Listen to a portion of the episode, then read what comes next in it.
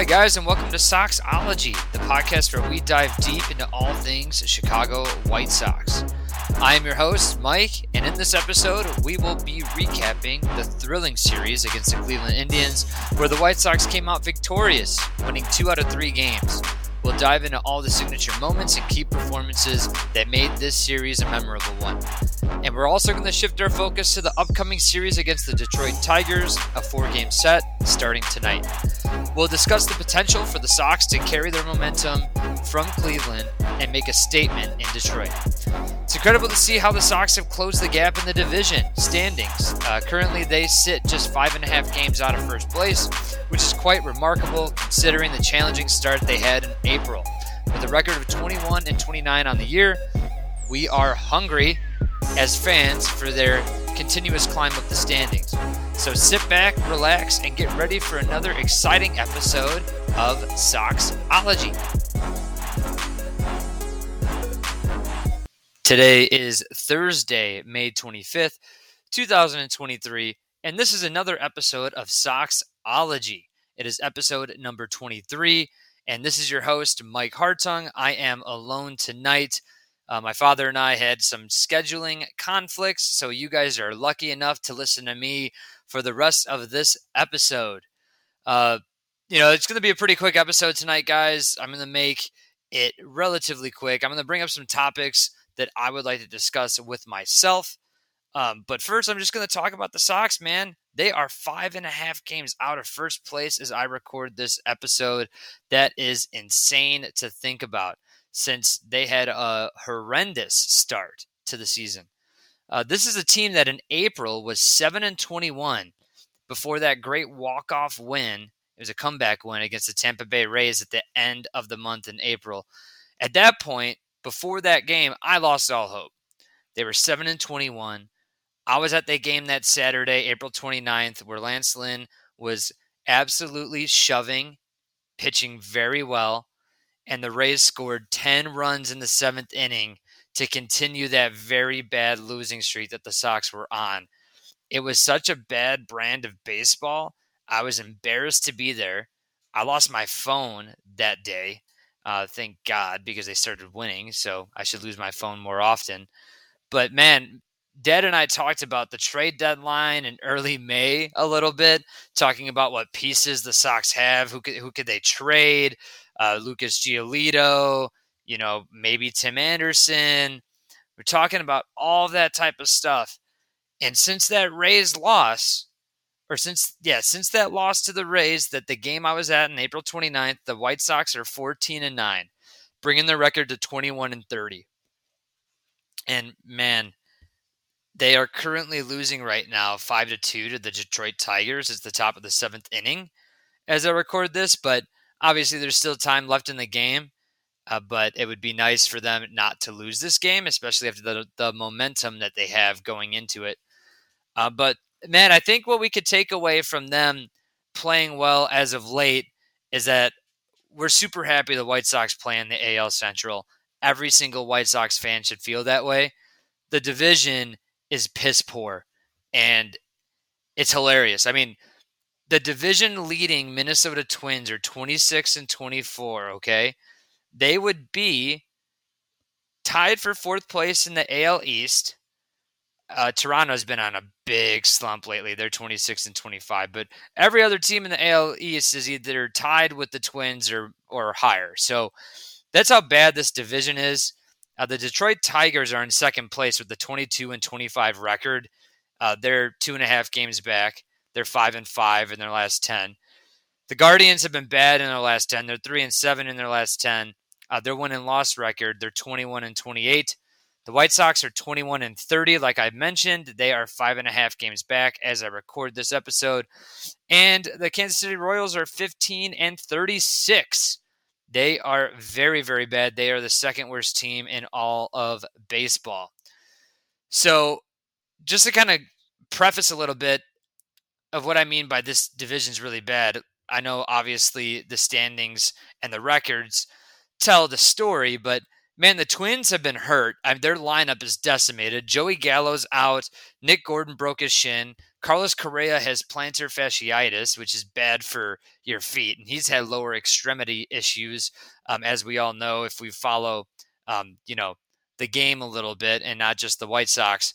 Carlos Correa signed with a couple teams in the offseason. They found out he had a bad leg, bad ankle, and they go, nope, we are going to withdraw our money that we were going to give you guaranteed. And they were both like $300 million contracts because they said he failed his physical. So he being hurt for the Twins is not a good thing, but their pitching is keeping them in this race here and in the lead. So that's something that none of us really thought was going to happen. But the Minnesota Twins, they are a good pitching team at this point in time.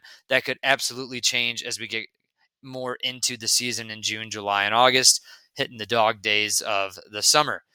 The Cleveland Guardians, we just saw them play the White Sox. They are not good. Even with Jose Ramirez and Josh Naylor, I really don't think they're scary at all. Normally, the thing with the Guardians is that their pitching is normally very good, and they just don't have that this year. They've also been bitten by injuries. No Tristan McKenzie's there, but he's hurt. And Shane Bieber's mainly their guy. And Savale, he hasn't pitched that well. And also the guy that we just saw, Quantrill, he was very bad against the Sox, and they won the game that he started. So good for the Sox, bad for the Guardians. The Detroit Tigers, they are better than we thought, but they are still not good. We'll kind of dive into what they bring to the table at the end of this episode. And the Royals, like I said, they're very bad, and the Sox have just faced them pretty often the last couple weeks. And the Sox are still in fourth place, so they're not a good team either. They're starting to climb out of it, but let's hope that they don't lose a few games here to Detroit just to, ruin all of this momentum that they have going into this series. Little Sox news right now. Liam Hendricks, almost back, very close. They think he'll probably come back. I'm thinking probably Monday, Memorial Day, or shortly after that. He's looking good, but they just want to make sure that he is Liam Hendricks when he's back and not just a major league pitcher. They want him almost close to what he can bring to the table on a regular basis. And still, his story is remarkable, beating stage 4 non-Hodgkin's lymphoma. It is great to see him back, and it will be great to see him on the mound at Guaranteed Rate Field. There's going to be a lot of emotions for the fans, and especially him and his family. I can't wait to see it. I think it's going to be absolutely electric when he gets out there. And let's hope that the Sox are in a position where he is out there with a lead and he can get a save. That would be absolutely outstanding. And it won't just be White Sox news. It will be national news. And it'll be a great thing to see. Aloy Jimenez is getting into a rehab assignment in AA. I think he just got activated down there yesterday. He is actually coming back from an appendicitis. If you guys don't remember that happened during the Red Series in Cincinnati. He said he was in so much pain he thought he was going to die. And of course, appendicitis, you can die if you leave it in there. So that is not bad analysis from Aloy Jimenez. But yeah, it's going to be great to have him back. I think that, George and I have talked about what's going to happen when he comes back is, is he going to play right field? Is he going to DH?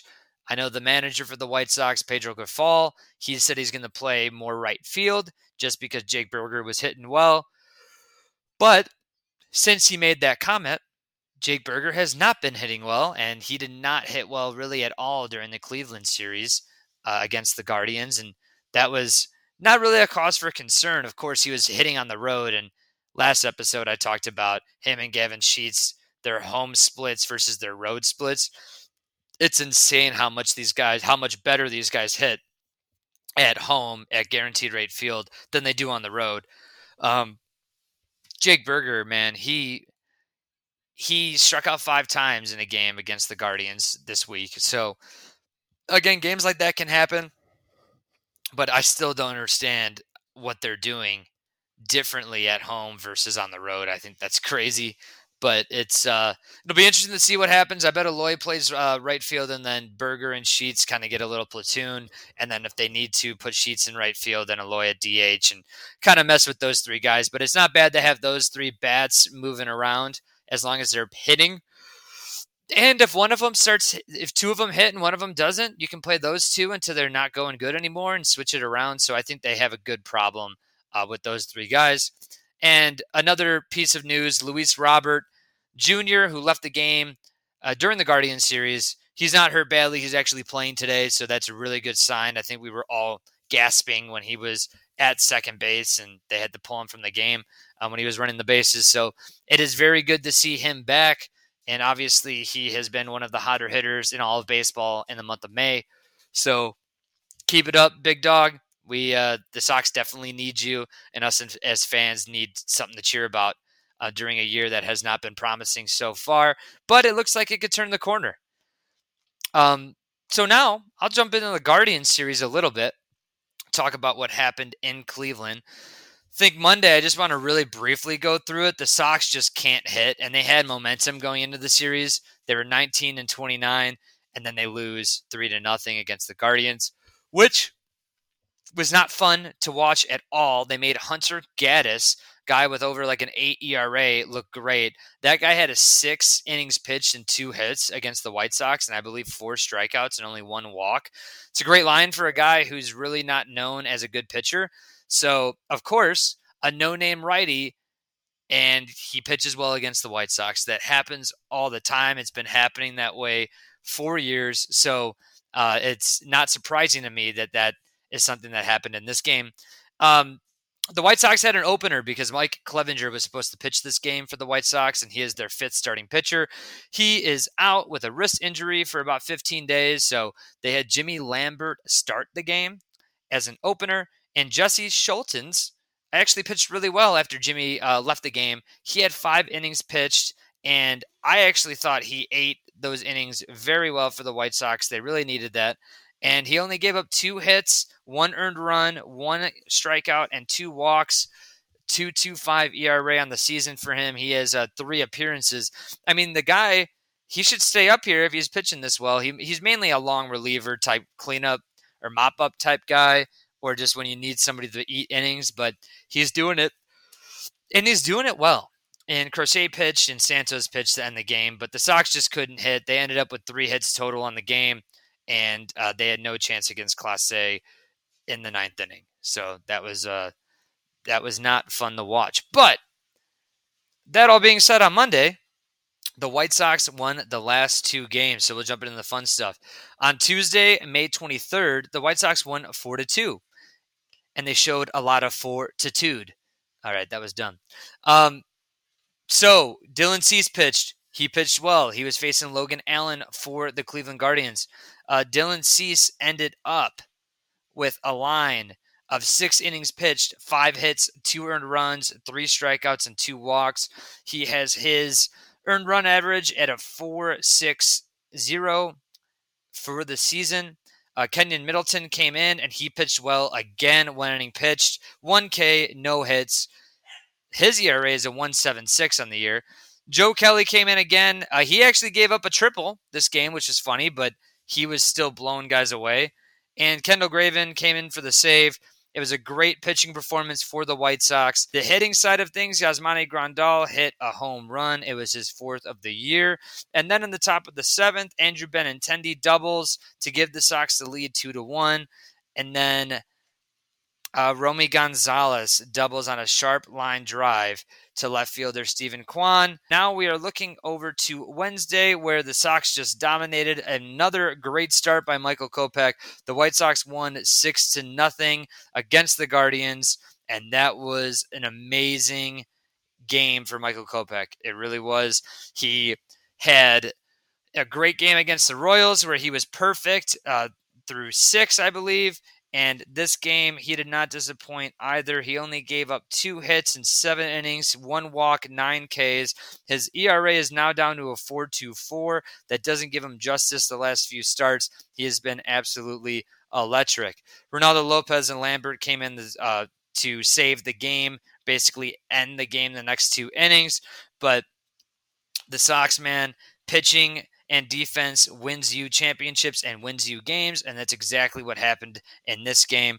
For the White Sox, hitting-wise, Tim Anderson drove in a run. Romy Gonzalez hit another double and scored 3 runs. Those were basically the key moments in the game, and the Sox just took it to the Guardians. Took it to the Guardians. The third and the fourth inning, they didn't really get any hits after that, but the Sox only had 4 hits on the game, but scored 6 runs. So great to see that there.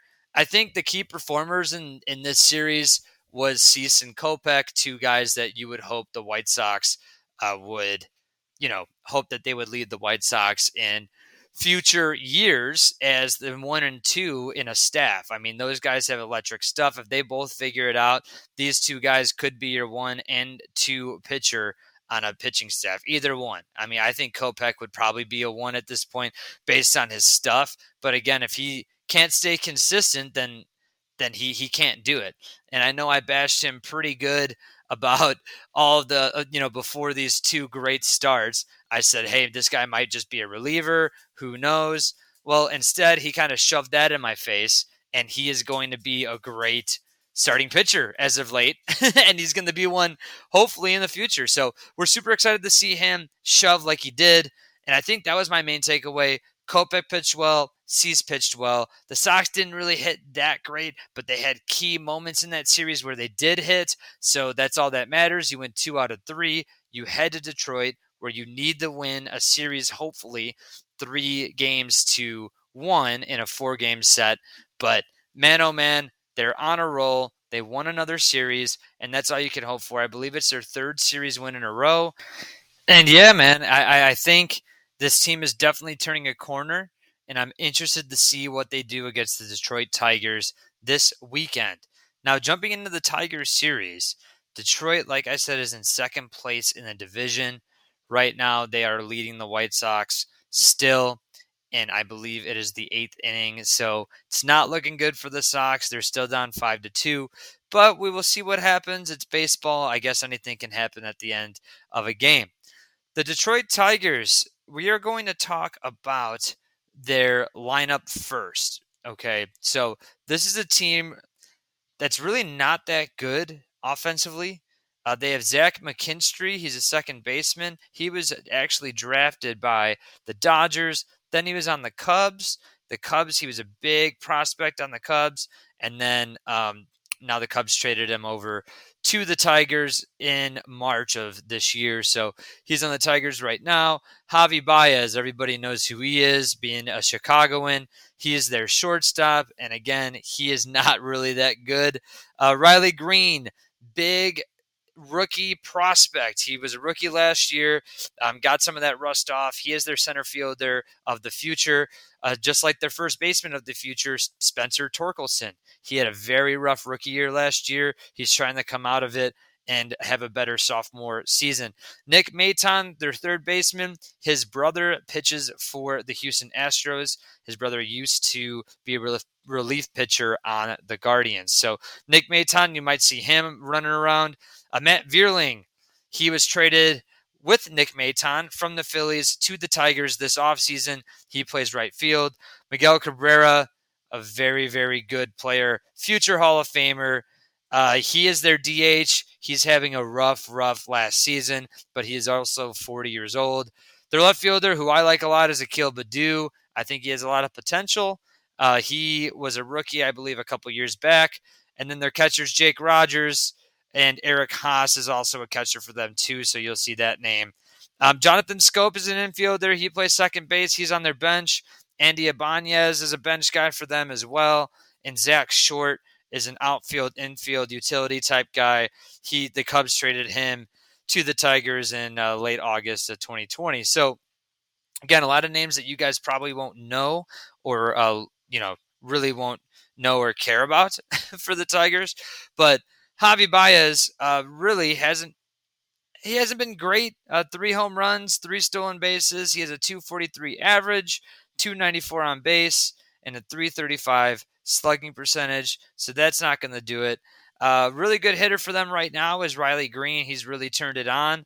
And Spencer Torkelson is really not coming out and hitting like they thought he would. Him and Riley Green are both first-round picks back-to-back years, so they're really looking for those guys to be the future of this team. Other than that, I think Zach McKinstry is hitting pretty good, but he only has 130 plate appearances on the year. Miguel Cabrera, oh man, he's batting 181, 244 on base, and a 217 slugging. He does not have a home run this year. Kind of reminds me of Jose Abreu. Old guys can't hit anymore. It's sad. He's been in the league for 19 years.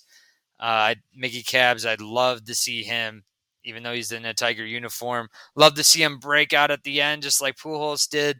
But right now it's looking like he shouldn't even be playing in the league. So rough to see him in his last year play the way he's been playing. But that's just the way it is. Starting rotation for the Tigers. Today they had Faedo on the mound, and he was facing off against Giolito. Lucas Giolito, guys, was really bad today. I think he had 7 walks. Very, very, I mean, I want to say uncharacteristic, but he's really not that good of a pitcher, in my opinion, and I've always said that, but he has been one of the Sox best pitchers this year, and that was a fact before Kopech was going crazy, okay? And same with Clevenger.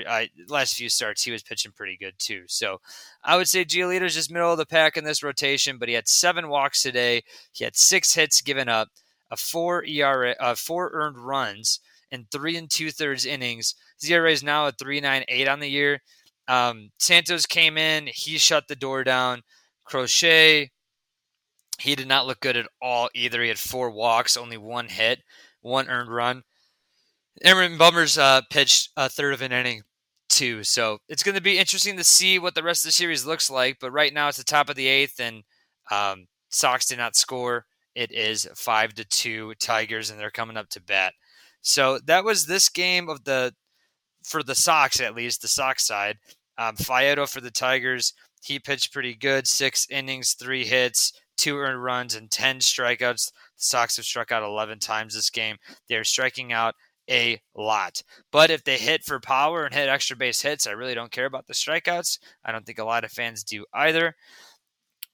Friday's matchup tomorrow, it's Lance Lynn with a 3-5 record and a 6.28 ERA. He is facing off against their left-handed pitcher, Wentz. I believe his first name is Joey. I want to say Jordan Wentz. Joey Wentz. He is a lefty. He has a 7.45 ERA in 9 games, a 1-4 win-loss record. He has not pitched well this year. I don't think he's a true starter for them either. But again, it is oh, no, he is. He's had 9 starts. So, yeah, he's been one of their guys. He has not pitched well at all. Again, Tigers are fighting some injuries out of that rotation. They have a few young guys that they thought were going to be top of the rotation guys that are just hurt for the rest of the year, like Casey Mize and Matt Manning, Tariq Skubal, Spencer Turnbull. All of those guys are their pitchers that they thought were going to be great. Now they have to throw together this kind of makeshift rotation, so that kind of sucks for them. On Saturday, pitching matchup for the White Sox, it's to be determined, because that's Clevenger's spot, so we'll see what they do there. They're facing off against Michael Lorenzen, who's arguably one of the best pitchers on the Detroit Tigers. He's had 7 starts, 39 innings pitched, 37 hits, 31 strikeouts. He has a 4.08 ERA, so that's not great, but that's middle-of-the-road type guy.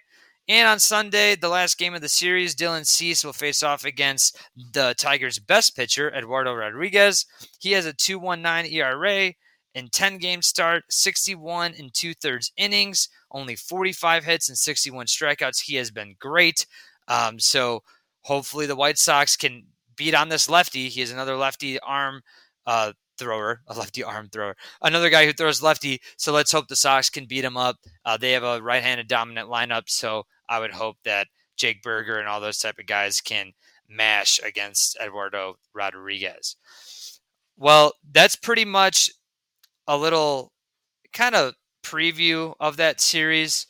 I'm not too hyped up about any of the teams the Sox play in the AL Central because none of the teams are miraculously good. I know these games are very important for the Sox to climb up the standings, so the Sox really need the win 3 out of 4 in this series. To think and hope, to hope for a sweep is one thing, but to expect sweeping these bad teams, it's the Sox are not good enough to really expect that. And expecting a sweep in Major League Baseball is silly because anybody can beat anybody, except the Athletics can't really beat anybody right now. So I guess that what I just said does not refer to the Oakland A's, who are, will be the Vegas Athletics, or if they rebrand something else. But yeah, that's about it, guys. I really appreciate you listening to me kind of mumble around here, but I just wanted to give you some stats about who the Sox are facing against the Tigers. We recapped a little bit of the Guardian series, came up with some news for you guys. And George will be joining me on Sunday night, and we'll talk about, you know, the season that was with the Tigers. I hope everybody has a good weekend. I'll be partying it up at a wedding. Then we got Memorial Day on Monday. It's supposed to be beautiful. It always is on Memorial Day. You guys enjoy that day. It's going to be a great time. But I will talk to you guys on Sunday. Everybody have a great weekend. And let's go Sox.